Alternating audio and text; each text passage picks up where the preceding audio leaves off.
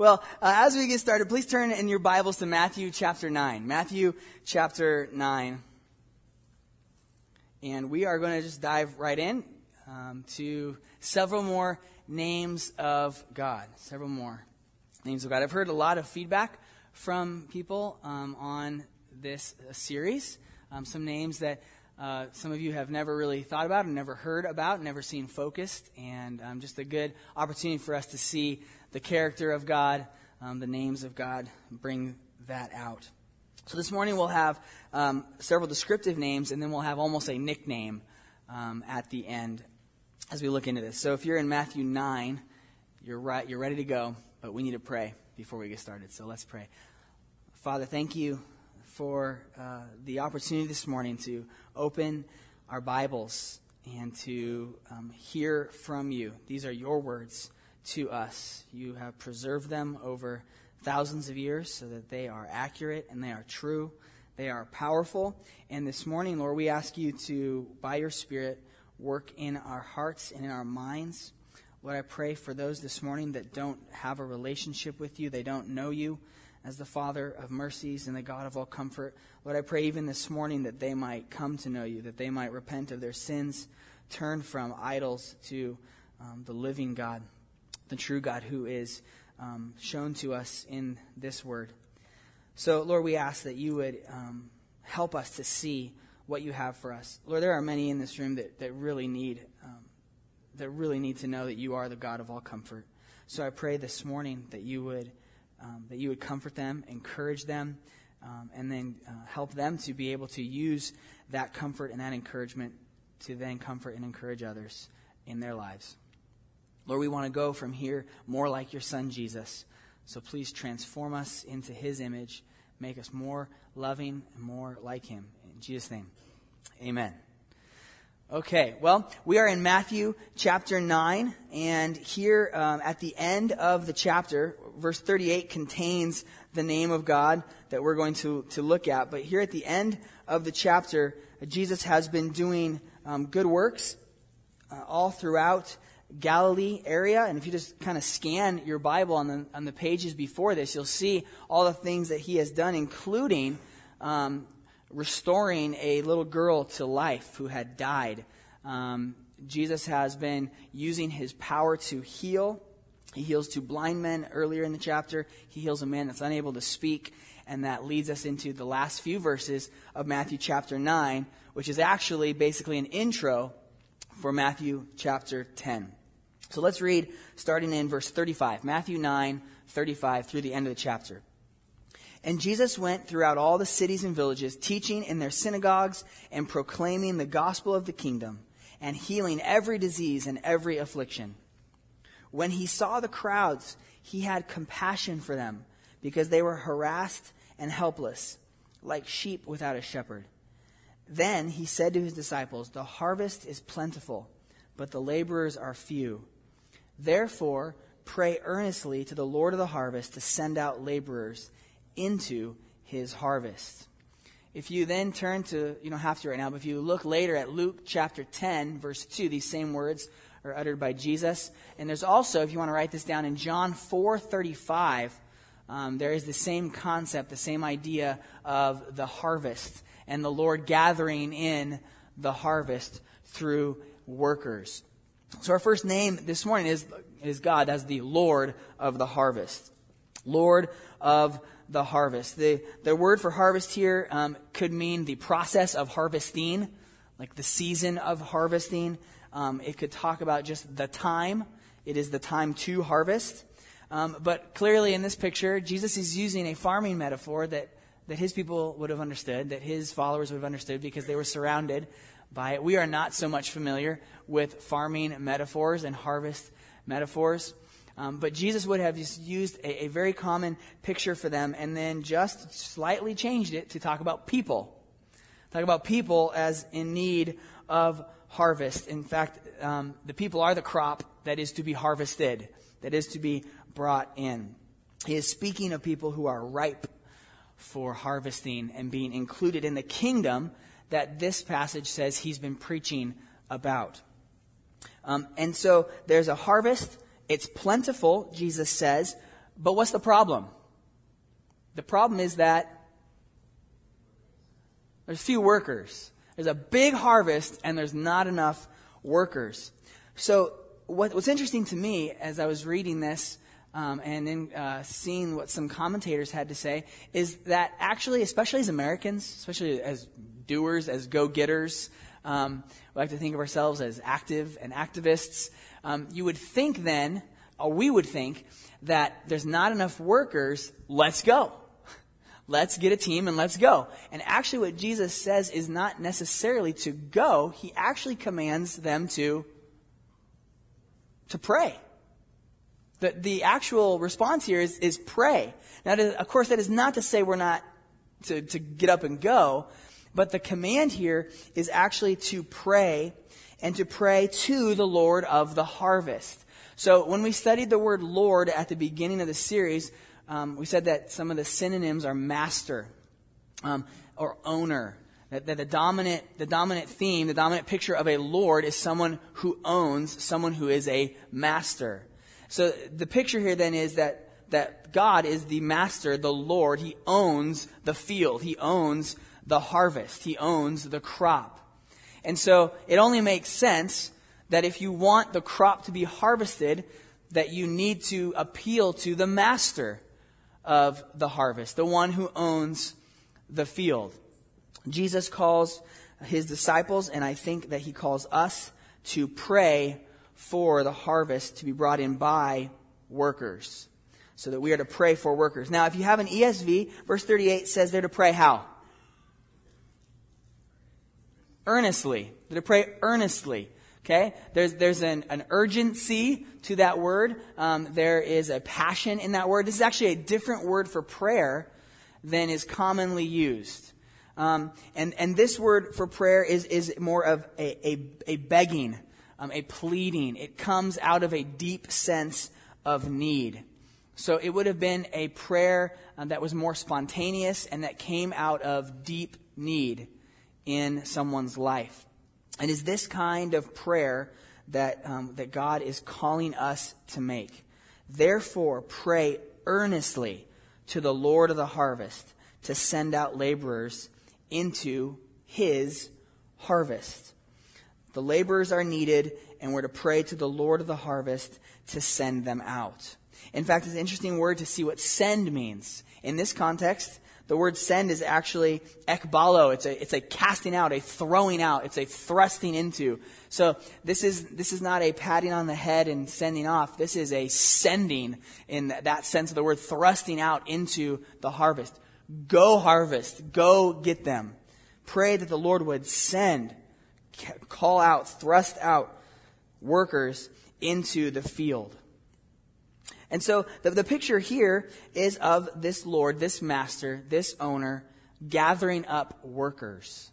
That the Lord is gathering up workers to send out into the harvest.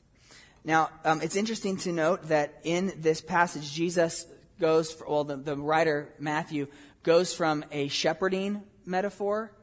Um, he goes from the flock to the field. Um, he, he speaks of, he speaks of um, the sheep who were without a shepherd. They're harassed and helpless. When Jesus looks at the crowds, he has compassion on them. And the picture is of ripe, ready harvest that just needs to be brought in. Matthew 9's commission this commission to send out is an intro to Matthew 10's mission. So in Matthew 9, we see the commission. In Matthew 10, we actually see the mission. Um, Jesus sends out the 12 apostles on a short term trip. He, they've been with him. He's equipped them. They've watched him preach and teach and heal. He, they watched him raise this young lady from the dead in chapter 9. And now he actually sends them out using the word laborer down in 1010 and in other places, and speaks of going out on mission. So that these disciples who are called to pray to the Lord of the harvest to send out workers are now the workers that are being sent out into the field of harvest. And I think that that works really well for us. Um, that sometimes we can um, have a, a, a kind of this dichotomy of missionaries go out into the harvest and we stay here. Um, and I think that, that we need to, to, to kind of blend the two together that yes, we send missionaries and we send laborers, specially called and specially equipped to go out into cross cultural harvests. But the harvest is all around us as well. In fact, we live in Southern California. We live in a melting pot with all kinds of refugees, all kinds um, of peoples from the nations all around us. There is cross cultural cross cultural missions, cross cultural evangelism across your street. And so this is the picture. The picture is we are the laborers and we are the prayers.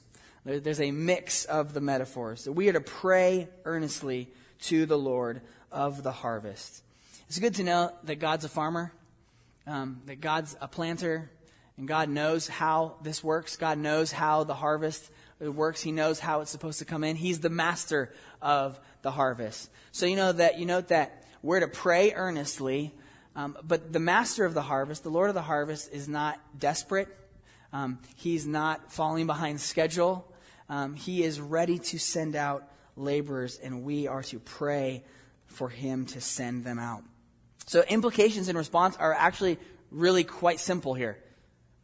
Pray earnestly to the Lord of the harvest. That is our call here.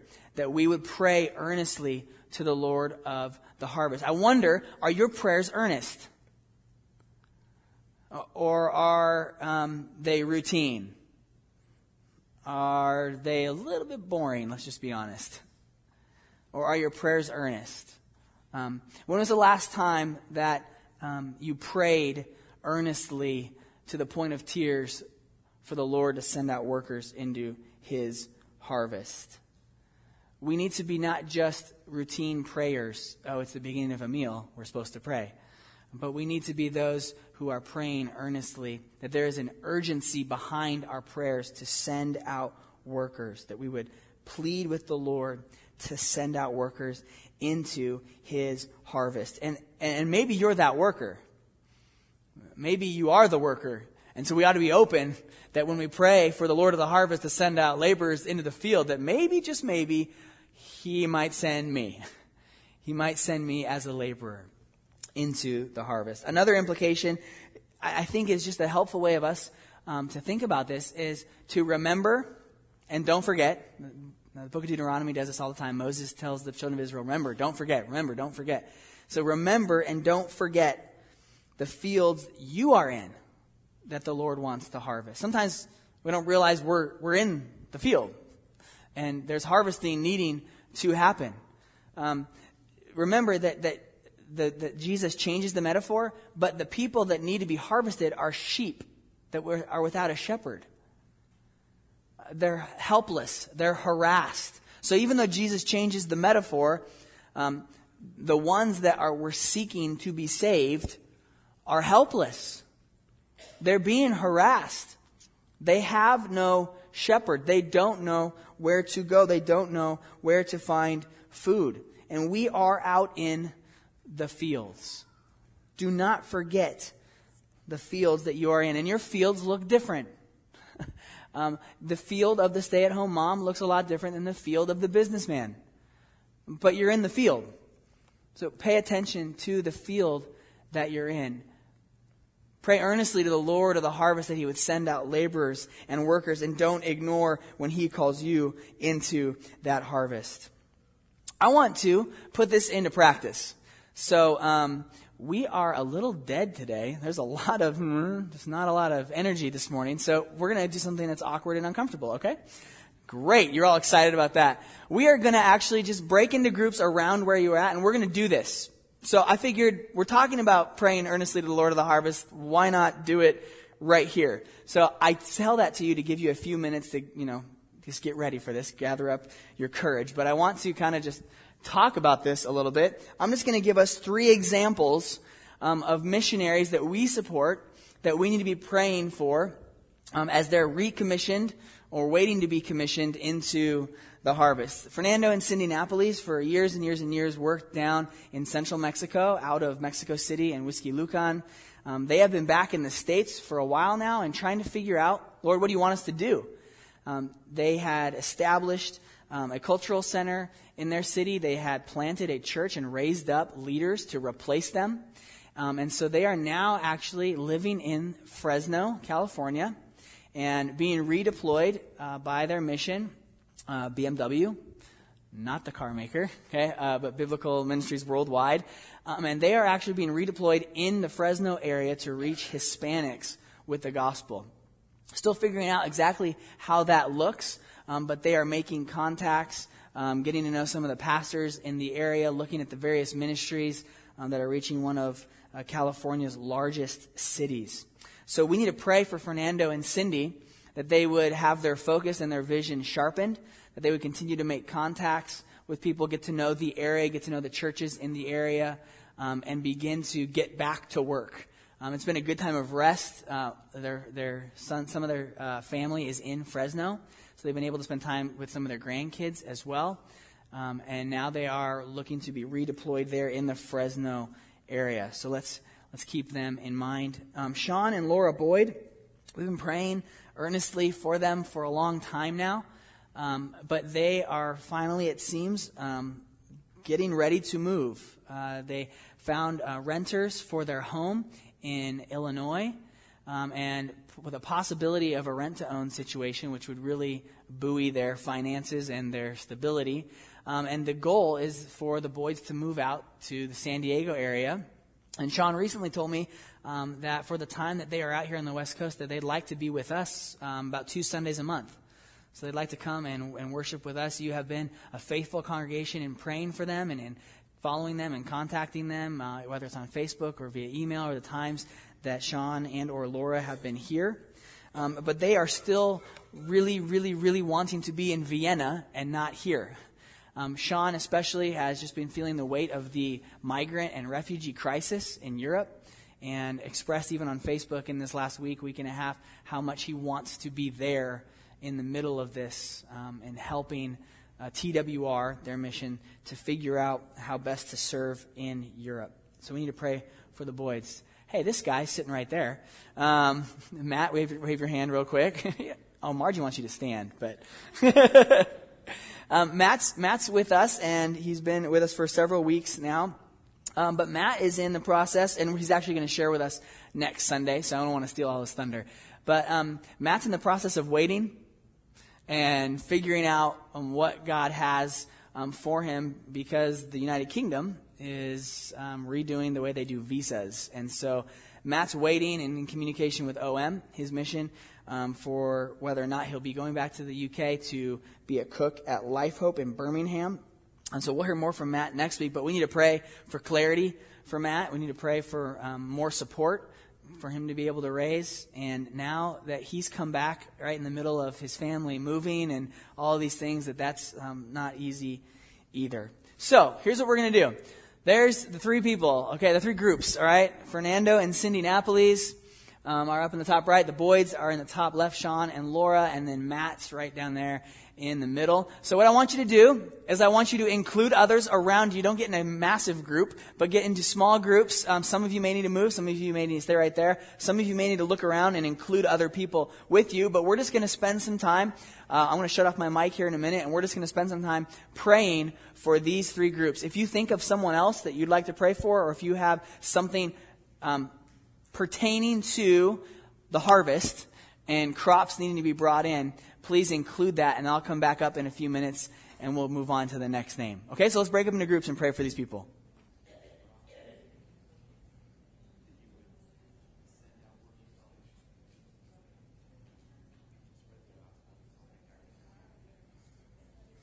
Father, we thank you for this opportunity. We thank you for all the prayers going up to you as Lord of the harvest. We ask that you would send out laborers into your harvest. We know that that that is your heart and that that is your desire, that you are the shepherd um, to the sheep that are harassed and helpless. Thank you for this time. Thank you for this opportunity. In Jesus' name, amen. Thank you for everyone for your uh, participation in that. I think it's a good change of pace, good thing to, to do from time to time. Um, but we need to move on to our next name or names of God. So turn to the book of Second Corinthians. Second Corinthians which is actually where we're headed after the Names of God series. We'll be to 2 Corinthians. 2 Corinthians chapter 1. Father of mercies and God of all comfort. Father of mercies and God of all comfort. Oh, um, kind of two names for the price of one here uh, at the beginning of the book of Second Corinthians. So uh, please get there, and I'm going to read verses 3 through 7 of Second Corinthians chapter 1. Blessed be the God and Father of our Lord Jesus Christ, the Father of mercies and God of all comfort, who comforts us in all our affliction, so that we may be able to comfort those who are in any affliction with the comfort with which we ourselves are comforted by God. For as we share abundantly in Christ's sufferings, so through Christ we share abundantly in comfort too. If we are afflicted, it is for your comfort and salvation, and if we are comforted, it is for your comfort which you experience when you patiently endure the same sufferings that we suffer. Our hope for you is unshaken, for we know that as you share in our sufferings, you will also share in our comfort. Well, this is, um, as uh, one commentator called it, one of the most beautiful and beloved passages in the New Testament. This is a common um, passage that is read uh, for a eulogy or at a funeral or a memorial service because of the powerful way it talks about comfort. Um, one writer also said this if Paul is the apostle of comfort within the New Testament, then Second Corinthians is the letter of comfort, and verses 3 through 7 is the paragraph of comfort. So, as far as the uh, topic of comfort, this is kind of the, the most concentrated section of the Bible talking about comfort. Now, at the outset, um, it ought to be said that the way that we normally use comfort in English um, is not necessarily what's being meant here by the word comfort um, in 2 Corinthians chapter 1. So often when I think of comfort, um, I'm thinking a hammock. Um, I'm thinking um, I'm thinking air conditioning, right? Especially this afternoon when it's supposed to be like 100. Okay, I'm thinking things that make me comfortable, um, and that's not necessarily um, where we're headed here with comfort. So we, we need to be aware of that, be aware of our own biases and how we think of the word comfort um, before we dive into this. It's actually interesting in verse 3, Paul starts off with a very Jewish sounding um, phrase, blessed be. Um, that's actually in. Uh, that's actually the way that the Jewish liturgy starts a lot of phrases. Um, the way that the Shema uh, Hear, O Israel, the Lord is one. The way that is introduced in the synagogue is usually with a blessed be, um, and then talks about our merciful Father. Um, so if you hear, hear that in lots of synagogues. In Greek, this word is where we get the word eulogy from. Um, this is blessed. So the God and God and Father of our Lord Jesus Christ is to be blessed. Um, why? Because He's the Father of mercies and the God of our all comfort. And then we get the discussion of how he goes about comforting us. Now, we'll, we'll get to this in January when we dive into this book. But in, in the letter of Second Corinthians, Paul has been suffering both physically and spiritually. Um, this church uh, at Corinth has not been kind to him in a lot of ways.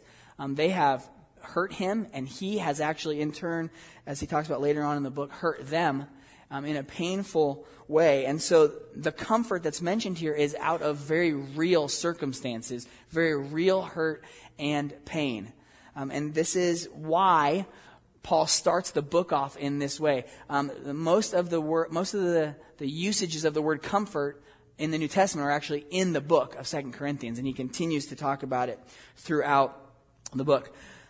But we have two, two real titles here for God. The Father of mercies. Uh, that, that word mercy, depending on your version, could be pity or compassion.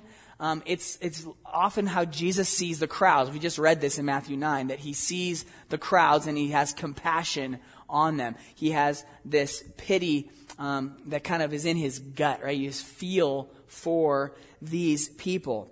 Um, this is often what people cry out to Jesus for. They want, they need mercy. Uh, so back in Matthew 9, again, Jesus is walking um, through the town of Jericho, and two blind men hear that Jesus is coming. And they just um, go as loud as they can, yelling at the Son of David, Jesus, Son of David, have mercy on us. They understand that they need his compassion, his mercy. In Luke 6, Jesus says that we are to be merciful as our Father is also merciful. So that throughout the scriptures, God is described as a father who has mercy. And you fathers know what it means to have mercy. Um, you know what it means to have missed out on an opportunity, to have had mercy. This is a fatherly aspect of God, that He is one who is merciful. Uh, go back to Psalm 103. Psalm 103, and we can see this illustrated um, in one of the Psalms of David. Psalm 103, which is actually uh, what we sang this morning. Um, Bless the Lord, O my soul, comes from Psalm 103. Mercy is one of the primary attributes of God that's revealed even in Exodus 34. Um, as Yahweh, I am who I am, reveals his name and his nature to Moses on top of Mount Sinai. You remember that picture of putting Moses in the cleft of the rock, and then God passes by and allows Moses to see the back end of his glory, and he proclaims that he is Yahweh, Yahweh, merciful and gracious. And so Psalm 103 um, repeats that. Look at Psalm 103, verse 8.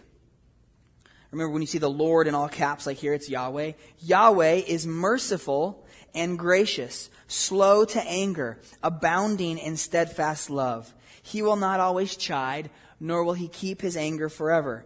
He does not deal with us according to our sins, nor repay us according to our iniquities. For as high as the heavens are above the earth, so great is his steadfast love toward those who fear him.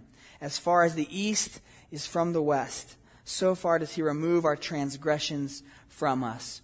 As a father shows compassion to his children, so Yahweh shows compassion to those who fear him. For he knows our frame.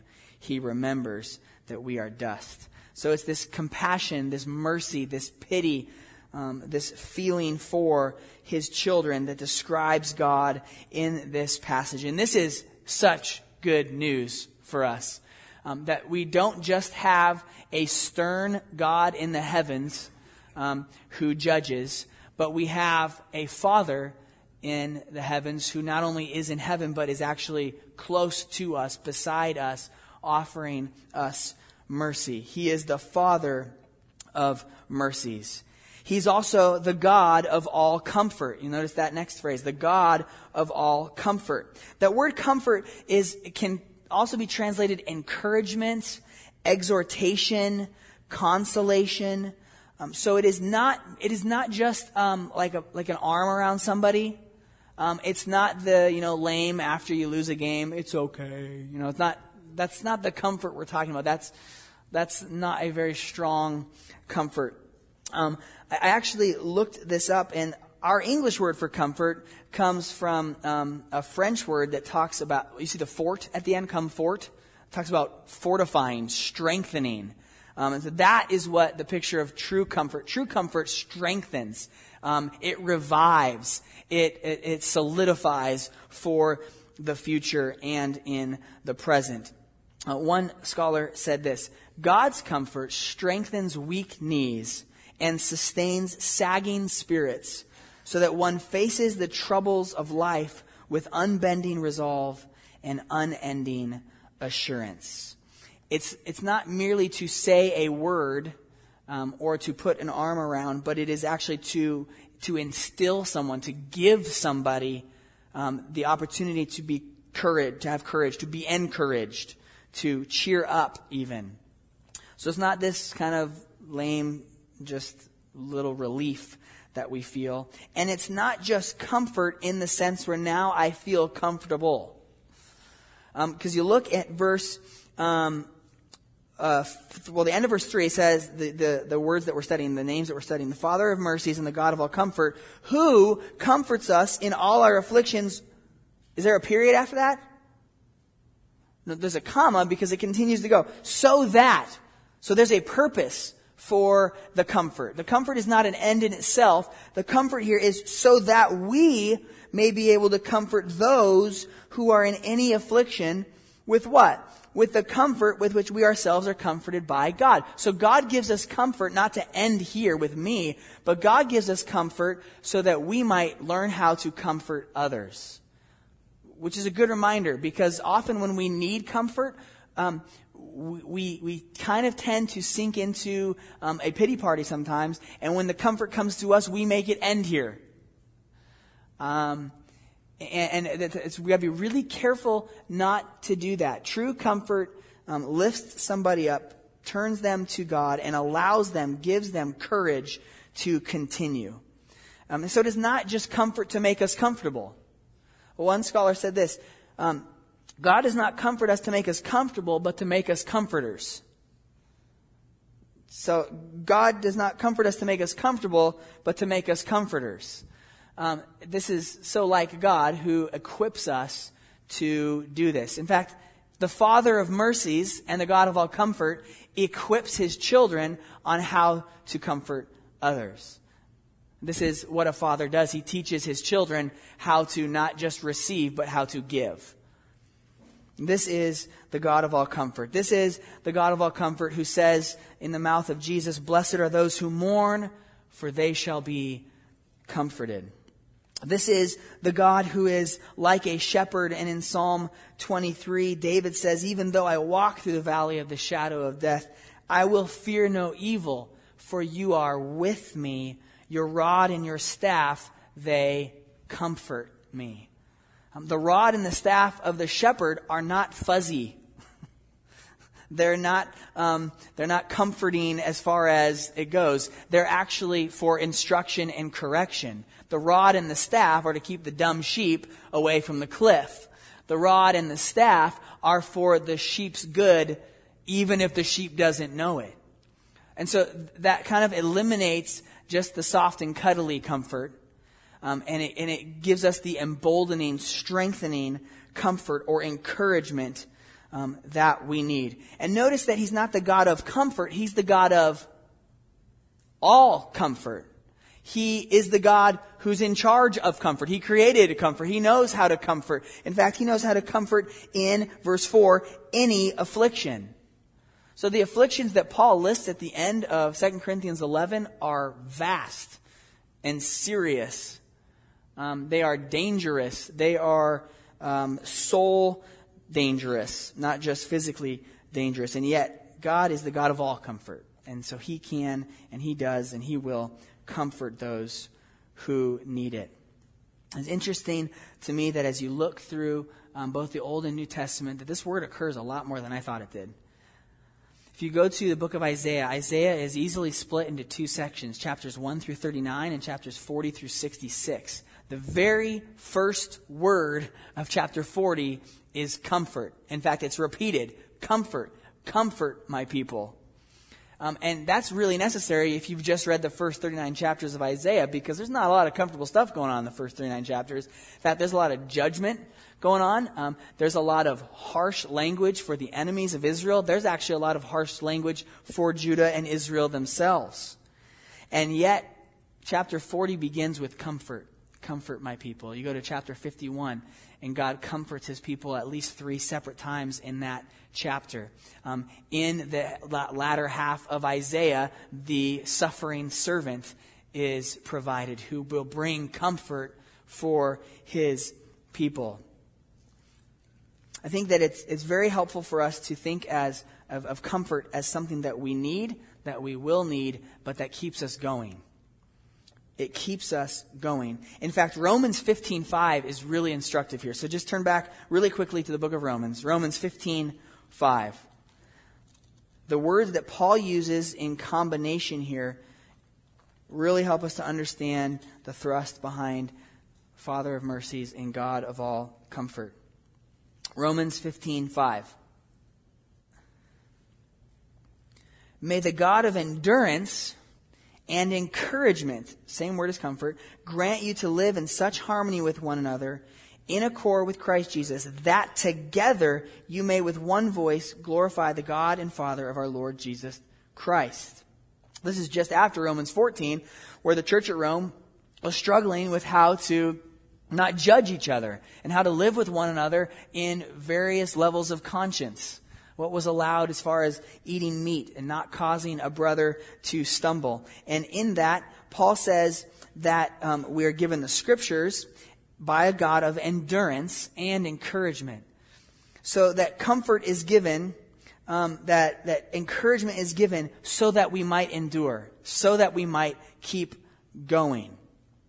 So, some implications and some response from us, the children of God, the people of God. It's very clear that this comfort is so that we might comfort others. So, if we miss out on that opportunity, we have missed out on the purposes of God in comforting us. God comforts us so that we might be equipped and enabled to comfort others. And it's not some simplistic thing that, oh, I went through this so that I can now um, understand how other people that go through this. That, that's, that's, that, that does happen, and that's, that's good. But what's actually done here is that comfort is given so that we may actively, proactively be on the lookout for those that we might be able to comfort. How many of you have needed comfort in 2015? You've needed an encouraging word. You've needed something. Yes. Yes. That's just this year, right? There's another year to come. And while we live on this broken earth, we will need comfort. And that's why we meet together. That's why we are here. So I hope that perhaps one way of putting this into practice as an implication or response is that what do you do during the greeting time? What is your purpose? That's good, you greet. What is the purpose of the greeting time? Is it just to say hi to somebody? Is it just to, to get some business done? I gotta get this, I gotta give people stuff, I gotta go, I gotta talk to this person, I gotta get this person. What's the purpose of that time? What might you do with that time of greeting? Let me encourage all of us to rethink how we use the greeting time. Do you say hi to the same people every week? And that's not a bad thing, but are there others in the congregation that you need to get to know that perhaps you need to comfort and encourage? Maybe the fact that you greet them is encouraging. Wow, an old person said hi to me. Wow, a young person said hi to me. What an opportunity for us to greet and comfort and encourage one another during the greeting time.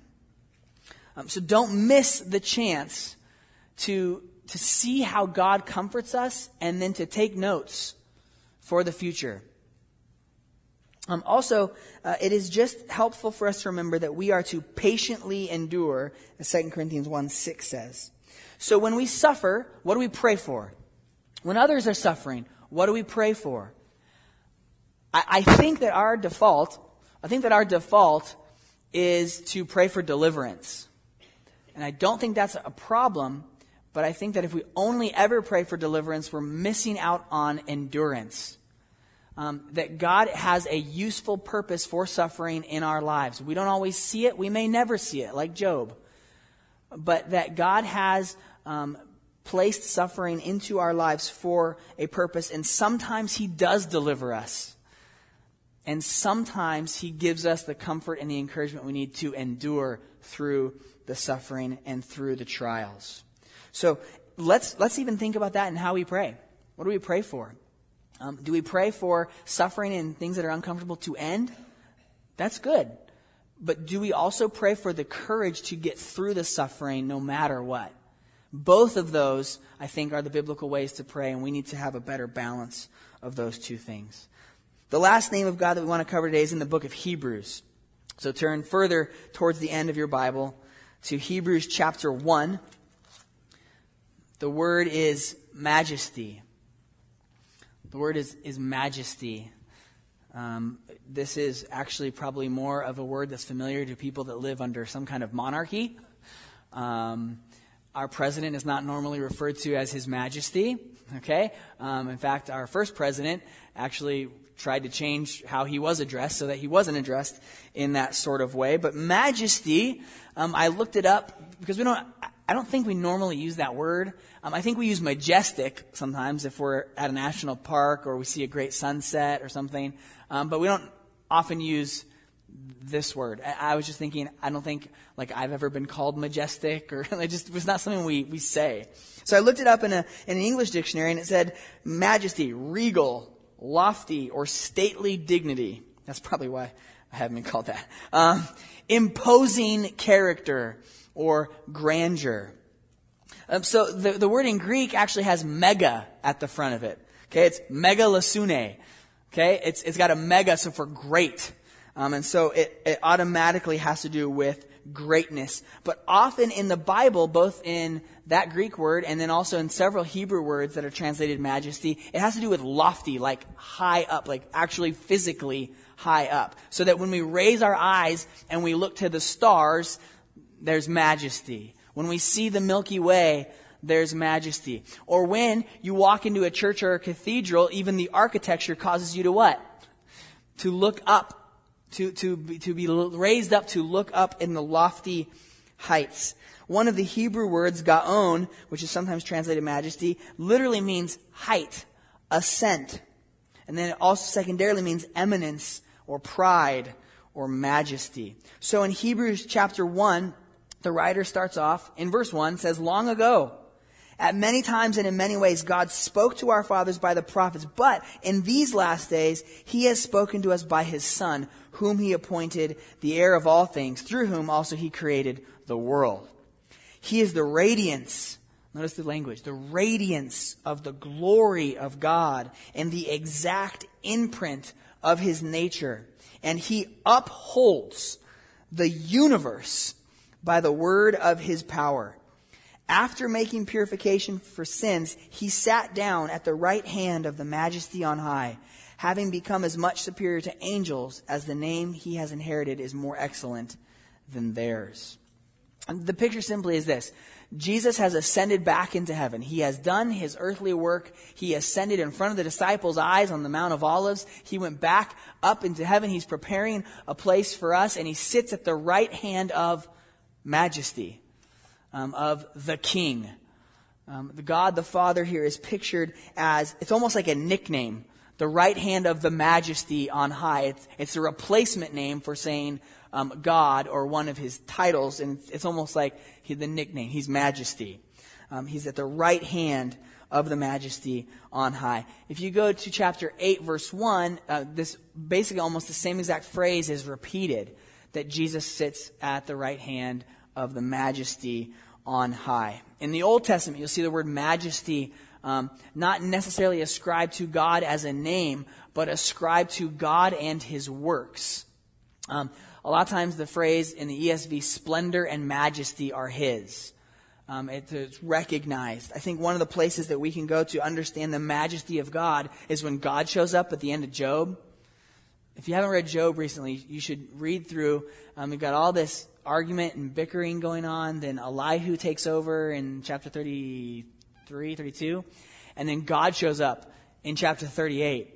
Um, and you know he's majestic because he shows up to Job and he says, Hey, stand up. Okay. Get dressed. Okay. Prepare yourself like a man. I'm going to speak to you. And then God says, Where were you when I where were you when I created this, when I made this? Can you, do you know how this works? How does this happen? Surely you know because you're great. And, and God's argument comes from his majestic position as the Lord of the universe.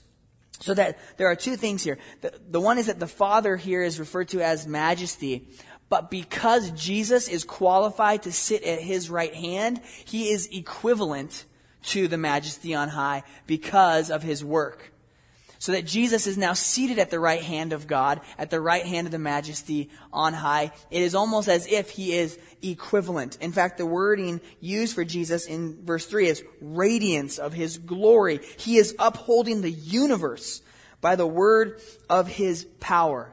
This one who sits next to the majesty on high is majestic himself. This is um, a call for us to to put God back up where he belongs. Um, sometimes we get a little too familiar. Um, this is this is recognized in the book of Leviticus when Aaron's sons Nadab and Abihu got a little too familiar with what they were doing with God, and God destroyed them right then and there. You don't mess around with the presence of God. We, we don't walk in. God's not our homeboy. We don't have a secret handshake. He is the majesty on high. He's not Santa Claus throwing down gifts. He's not an old senile grandpa who just likes to pat you on the head. God is the majesty on high. The word that we might use is awe. When you stand before something majestic, you are necessarily awed. That is when we should use the word awesome. Um, when we are in, I mean, Ron uses this in the last, he's used this in lots of names of God, but when you are in Yosemite Valley, when you are in Zion or Bryce, when you are somewhere um, in a national park or somewhere out in nature and there is just something majestic, you are just in awe. I remember the first time I went to go to the Grand Canyon. Um, Amy and I went several years ago now, and I'd never been there. And I don't know if anyone else thought this, but I was like, is that real? It's like a painting. It doesn't look, that's incredible. It's just big, really, really grand. And, and, you, you don't mess around when you're by the edge of the Grand Canyon because it's, it's a big thing. It is grand. But you know what? It's also a little bit dangerous. And I think that's the picture of the majesty on high. You don't mess with the majesty on high. You don't mess with the one on the throne. He is not to be trifled with. Um, there's this, this, this picture throughout the scriptures that when we talk about God and his abode, when we talk about God and where he is, when we talk about heaven, we're talking up. We're, we're looking up. It's no wonder that the ancients thought the gods lived on the top of the mountains. Um, that's why the Greek gods lived on Mount Olympus, right? Because it's up. It's up in the heights. It's big. It's grand. It works for a home for beings such as them. How much more so the God that we worship, the God who sent his own Son to be a sacrifice for our sins, that he might bring us to himself, that he might qualify us to someday be able to stand in the presence of majesty. When God in his majestic greatness showed up to Moses on top of the mountain, he had to put Moses in a cleft of the rock. Why? So Moses doesn't get blown off the mountain by the majesty of God. He literally puts him into a corner so he won't go anywhere, so that he won't die, so that he will be protected. Now, do you understand that, someday when we have a body like Jesus's, we won't need to be put in the cleft of the rock? That's why we need a new body. This one's deteriorating. Anybody noticed recently? This one's fallen apart. I need a new one. And with that new one, I'll be able to stand in front of the majesty on high as Jesus now sits at his right hand. That's who we have to look forward to in heaven is the majesty on high. So, I mean, implication, don't lose your awe of God. Let's not lose our awe of God. Um, respect for authority is, is almost absent in our culture. Um, it's hard to transfer that to God when we don't practice that um, in our society. But we need to remember who it is who sits on the throne. He is majestic. He is lofty. He is megalosune. He is big.